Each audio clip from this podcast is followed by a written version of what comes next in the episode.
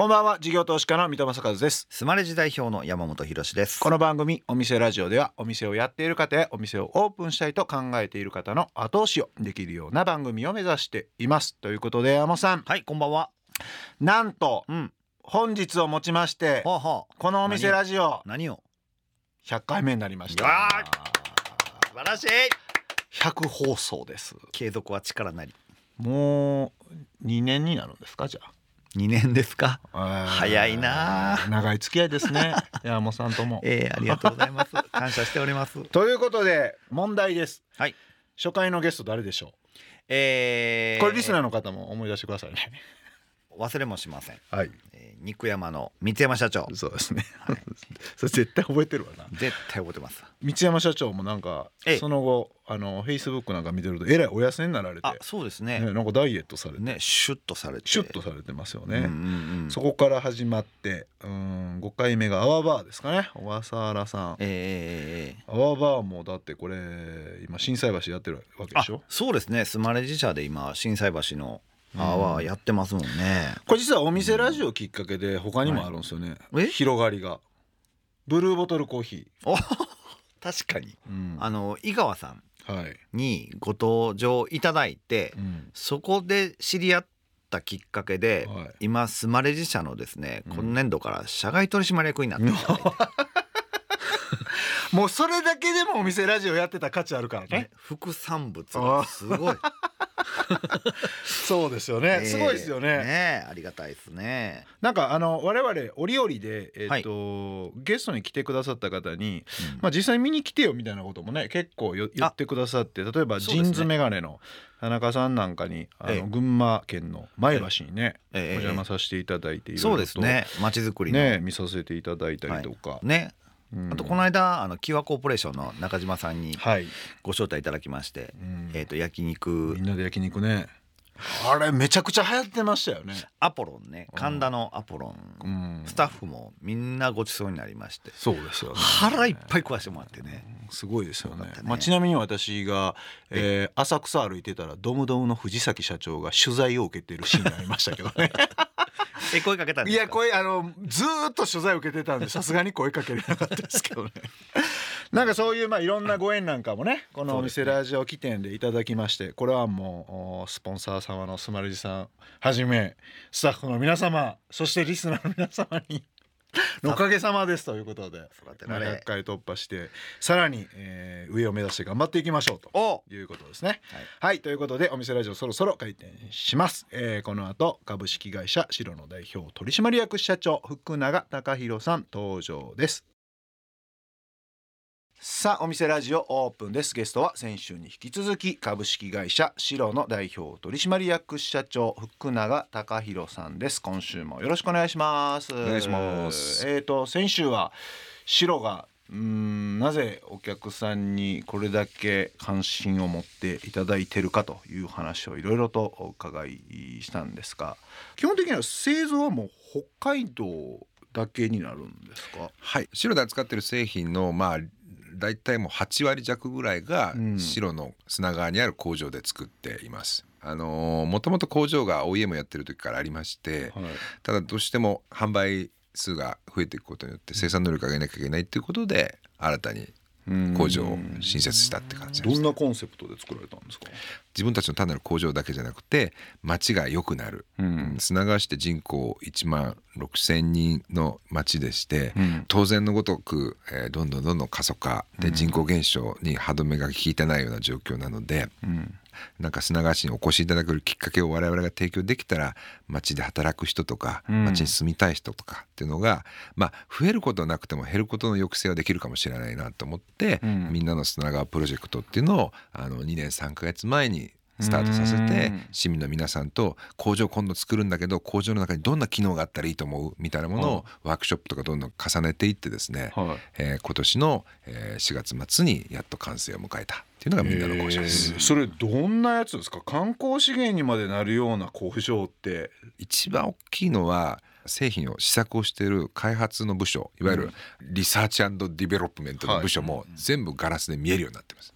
R&D まで見れるん全部です。か逆に言うとリスクなんじゃねえかっていうぐらい見えます。もちろん充填してるところも見えますし先ほど手に取っていただいた酒粕の化粧水の酒粕を一生懸命絞ってる姿も見えますし検品してる姿も全て見えます。すごいな。それは別に予約も必要ないし、うん。その特別な動線があるわけじゃなくもう施設に入っていただいた瞬間バーッと広がって全てガラスで見えるようにしていますね。じゃあそのものづくりの面白さみたいなのを見れるようなところ。はい。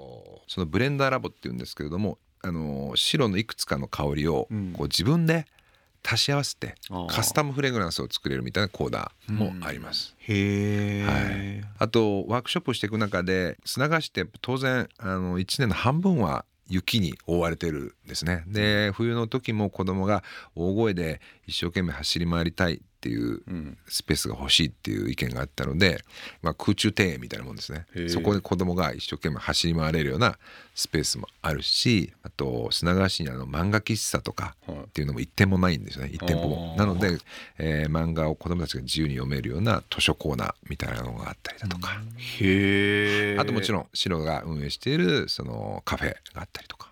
そんな風にいろんなものがありますね。すごい地域貢献ですね。いやもう本当にもともとその砂川市に工場を作るのかどうかっていうのは議論があって、うん。雪でやっぱ行けなかったりとか、あと、はい物流物販系だと本州に商品送るのめっちゃ金かかりますね。かかりますし届かないってことがあります。雪で。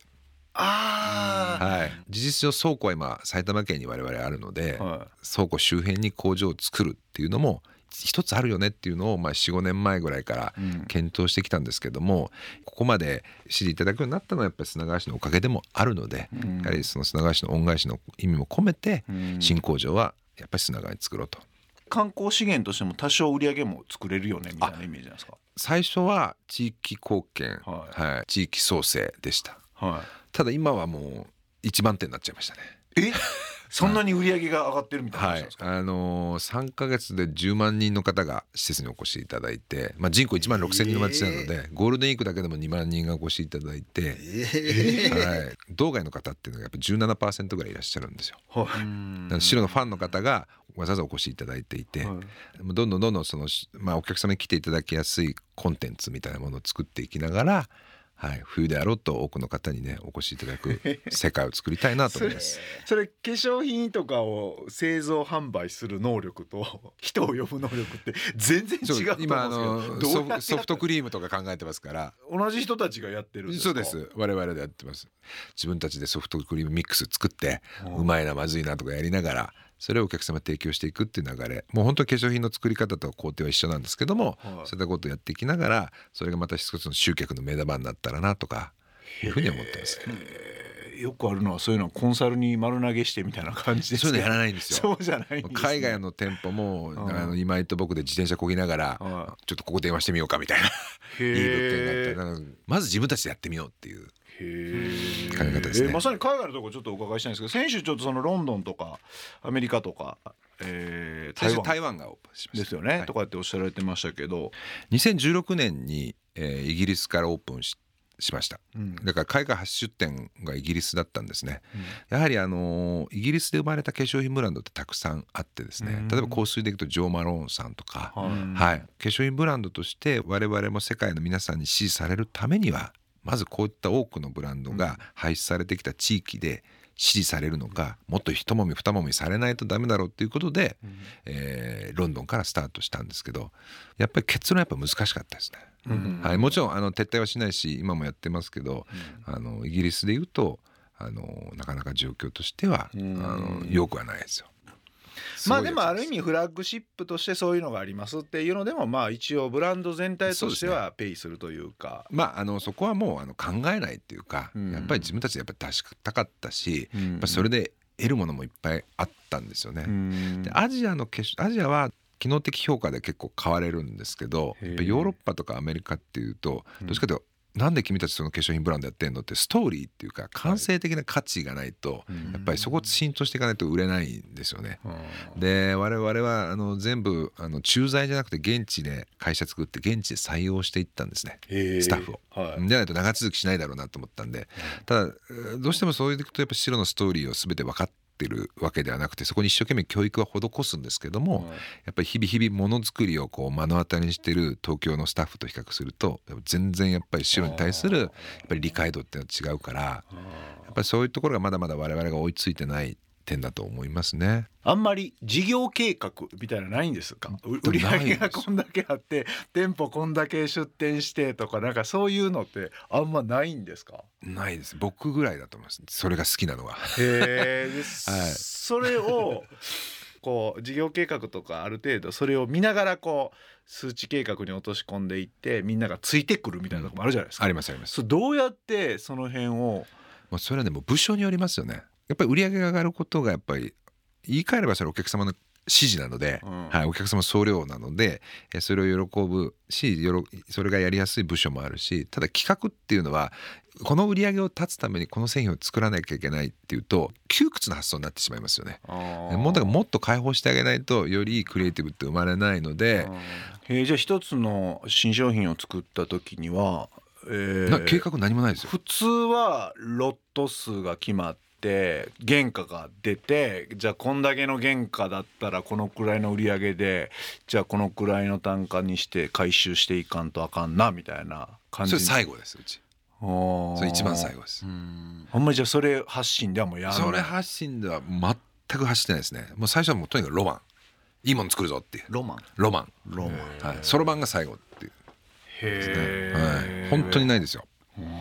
確かにそこをやっちゃうと面白くなくなっちゃうんでいいクリエイティブ出てこないですもんね。それをやっちゃうと今までの過去やってた OEM と同じことにやっぱ我々で言うとなっちゃうので、うん。はい、OEM を受託してた時と同じことになっちゃうのでまずこの素材を使っていいものを作るっていうその施策を徹底的に繰り返して、うん。よしこれでいこうって施策が完成した時に初めてこれ今どんな感じ源かとか、うん。あじゃあこれぐらいのロットないときついかもねいや状態どうしようとかっていうのを最後にうん。本当悩む感じです。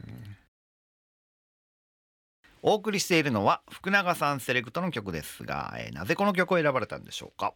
これあのスターティングオーバーっていわゆる多分再出発って意味だと思うんですけど仕事ってやっぱり失敗の繰り返しじゃないですか。そこからいかに自分として立ち直るかもう一回再起するかっていう時ってなんかやっぱり僕弱いんで人の力を借りたくなっちゃうんですけど、支えてもらったりとか励ましてもらったり。そうじゃなくて自分の中にあるその立とうとすること阻害してることと向き合わなきゃ変わんねえぞお前って教えてくれた曲なんですよ。はい、だから自分の中の内面と向き合わないと再出発できないよっていうふうに言ってくれてるような歌詞に思えて。なんか失敗するのって怖いですもんね。そうなんですよ。かね。はい。ありがとうございました。ありがとうございます。お送りしたのはミスターチルドレンでスターティングオーバーでしたあのーちょっと別でお伺いしたいのがこの白っていうのが今あー大文字で白っていう感じで、はい。インパクトのあるデザインという感じなんですけどもともとこうじゃなかったんですよね。もともとは小文字でした。あの2016年にイギリスのキングスロードにお店を作った時にやっぱお店にやっぱサインって看板ですね、はい。できるじゃないですか。その時ってまだもちろん我々小文字の白だったんでうん。その小文字の白をこう今井と一緒に眺めてた時に線が細くてちょっとまだ自信なさげだったんですよね。はいはい。それが2018年ぐらいにやっとそれなりにお客様に認知いただいた時に世界的なブランドを見てった時にちょっとゴシックでしっかりとした太さもそれなりにあってみたいな存在感のあるロゴの方がやはり多くの人に見ていただいたりとかうん。認知していただきやすいのかなと思ってうん。ちょっとだけ自信持ってもいいのかなって思えた時にはい。初めて大文字に変えたってへいう感じですね。えお客さんの反応はどうだったんですか？あの結果的に売り上げも客単価も全て客数も全部上がったんですけどやっぱ一部のやっぱ小文字の方が良かったよっていうね。お客様からもう大炎上でしたね。へえなんて言われるんですか？白っていうのはそういう儚さとかこういうのが良かったのにあで自分既得権益みたいなもんですかね。はいあー そういった感覚で戻せっていう一部の声はすごくあってうん。でそういった一部の声ってすごく走るので、はいはいはい、あのーもうえもちろんですけど SNS 含めて。はい。はいえそういう声に対してはどういうふうに対応されていったんですか？いやもうもちろんあの変えませんでした。やっぱ間違ってはないと思ってましたし定量的なデータでいくとやっぱりお客様の数も単価も売り上げも全部増えてましたからやっぱ多くのお客様には支持をいただいてるっていう認知をしていたのでただ小文字が良かったっていうお客様に対してはそれはもっと早く伝えた方が良かったんじゃないかとかもっと配慮の仕方があったんじゃないかっていうことでまあ謝罪と申しますか配慮足りなくてごめんねっていうのはもちろんもうインスタグラムも全部書き込まれてましたんで。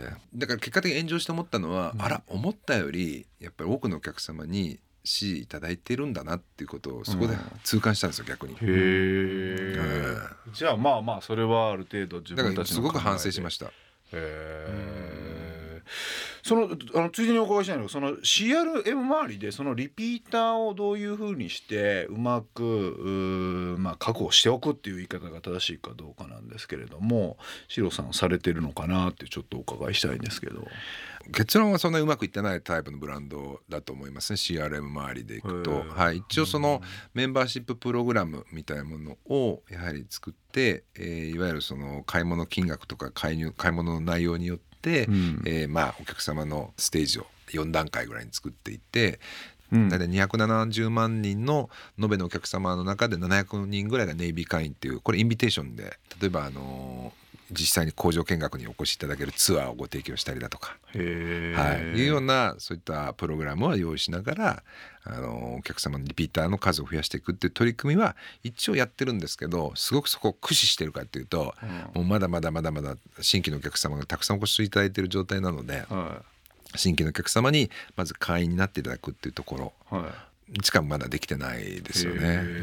えそういうのでポイントプログラムみたいなのでしっかり囲い込んでいこうみたいなことはされてないんですか？そうですね。あのポイントでやっぱりあの何かを還元していくっていうやり方があの実はあんまり得意っていうか好きじゃなくてですね、その値引きもしないんですよ。はい、はい、なのでどちらかというと上位会員になっていただけるとあのなかなか買えない限定の製品が1年間ファストリザーブって言って必ず買える権利があるとかそういったある種のベネフィットでお客様にプログラムは楽しんでいただいてますね。へえでもやっぱあれですね広告費をガンってかけてない分そっちの値引きポイントとかで既存顧客をもう必死に囲わないといけないみたいなのがやっぱならない悪循環になってないって感じですよね。今のところはですね。通常はもう捨て広告費にならないために囲った既存顧客はポイントなり値引きなりでずっと囲わないとみたいな発想になりがちですけど、プロダクトアウトで広告費をガンガンやってないからそういうのにならないんですね。そうですね。あと無理してロットを増やさないっていうのはやってます。やはりあのひょっとしたらこれぐらい売れんじゃないのっていう2ヶ月かければこの限定の香りって売れるんじゃないのっていうふうに思っても、やはり3週間ぐらいでちょっと一部のお客様の手には届かないっていう不便さはあるかもしれないけど、ちょっとした枯渇感があるぐらいがやっぱいいと思ってはいるんで、はい、だから無理してロットを積むってこともしないですね。そこで機械損失生んでるなともあんまり思わないんですか？いやご迷惑をおかけしてるなとは思いますけど。でも会社としても。思う時もあります。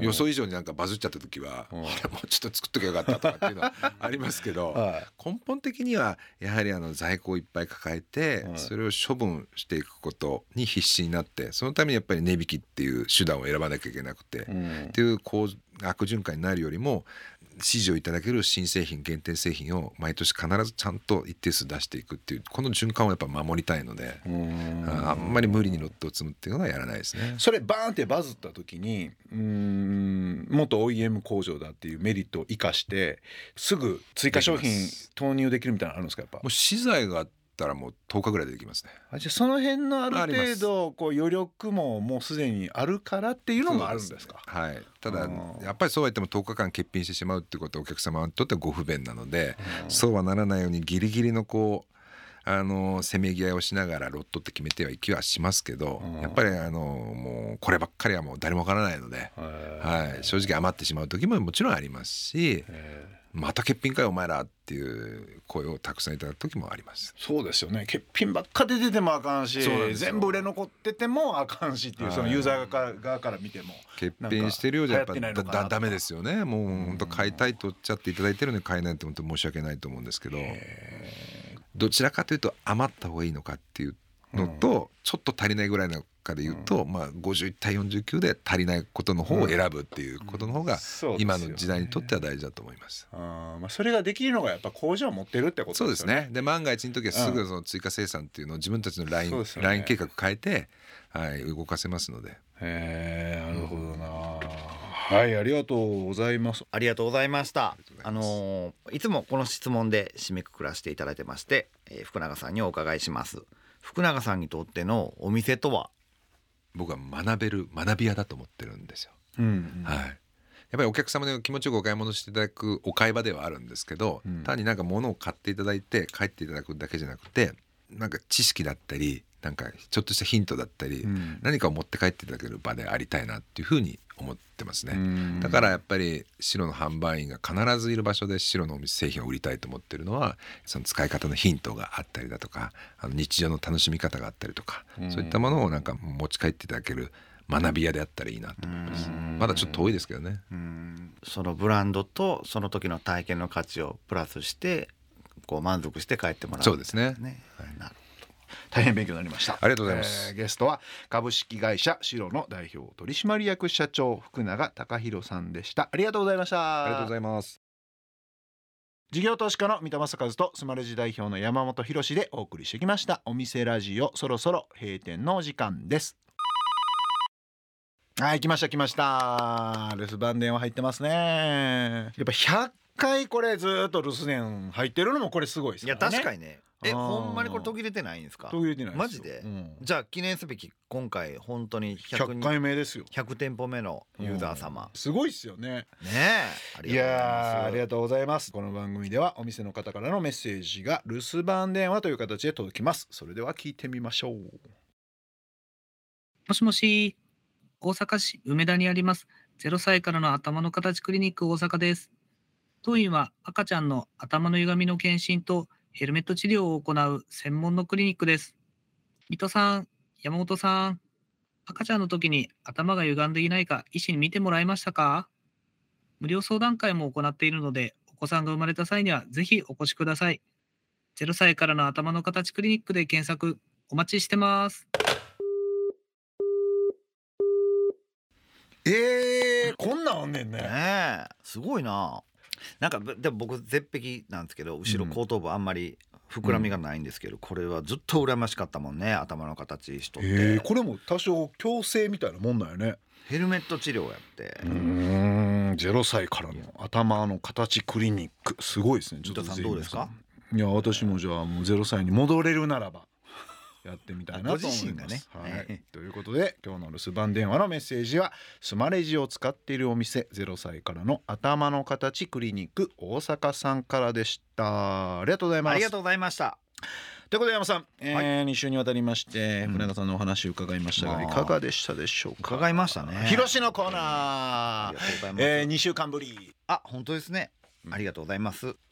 その砂川市のあの観光まで工場を中心に町のことをすごい考えてらっしゃって、観光とかその町おこしで採用っていうそのトータルで今手掛けられてるっていうのはスケールでかいなって思いました。まあでもやっぱ本当いいもの作ってるからいろんなところでのこのなんていうの相乗効果が生まれてるなって感じでしたね。多分俺そ工場作っても超ケミカルで、宣伝広告費バンバン売って売ってますみたいなところの工場を作っても、誰も来へんやん、まあそうですね。やっぱりその地域地域のいい素材を見つけてきて、それを酒かす絞るのも見えますとか言ってたけどそういうのを本当に最初からやってるから、なんか見せれるっていうかね。あなるほど。見てもらっても全然もちろんいいし逆に見てもらおうぜっていう工場を今回この観光地で作ったっていうのはなんかブランドとか会社のエッセンシャルな部分がいいがゆえのなんか観光地になったりいってるんじゃないかなって気がするけどね。結果それが広告になってるみたいな。そうですね。その企業姿勢がそのもの相乗効果を生んでますよね。いや皆さんもぜひそんなプロダクトサービスを作っていただければと思います。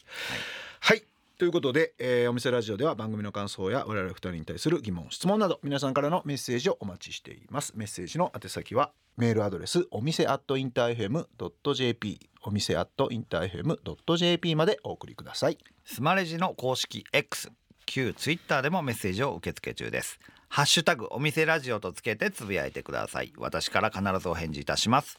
また放送から1週間はラジコのタイムフリーで聞けることはもちろん OD や YouTube でも配信中です。詳しくは放送後期をご覧ください。他にも音声メディアボイシーでは放送で紹介しきれなかった未公開部分などを配信していますのでそちらもぜひ聞いてください。ここまでのお相手は水戸正和と山本博史でした。お店ラジオまた来週ご来店お待ちしています